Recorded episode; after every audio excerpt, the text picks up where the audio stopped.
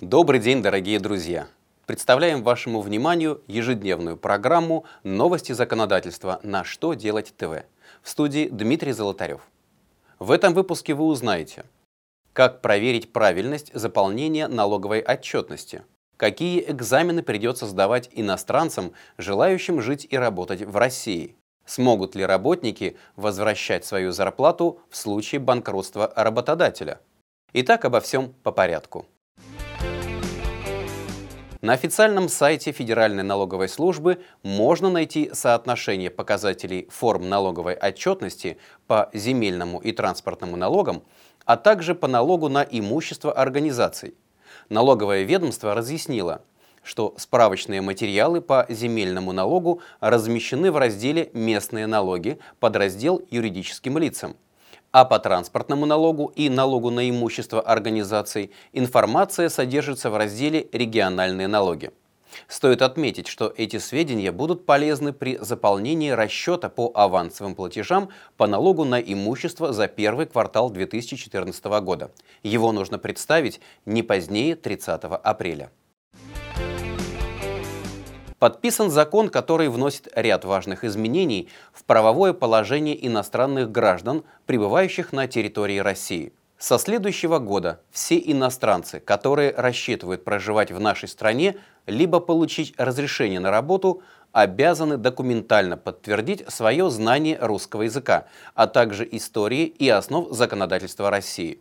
Исключение составляют только высококвалифицированные специалисты. Тем иностранцам, которые до конца текущего года уже получат на руки все разрешительные документы, экзамена все равно не избежать. В момент подачи ими заявлений о продлении сроков проживания в России или разрешения осуществлять трудовую деятельность, они также должны будут предъявить документ, подтверждающий знание ими русского языка, а также основ истории и права.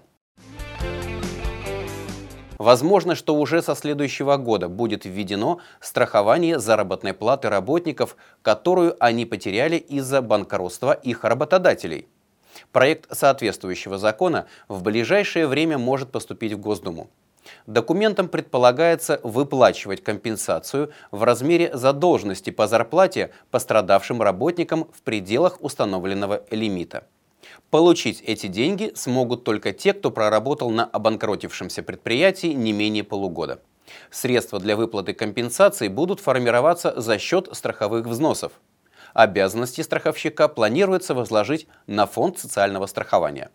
В пояснительной записке к проекту говорится, что сейчас, согласно действующему законодательству, в случае банкротства компании требования кредиторов, в том числе работающих по трудовым договорам, удовлетворяются во вторую очередь.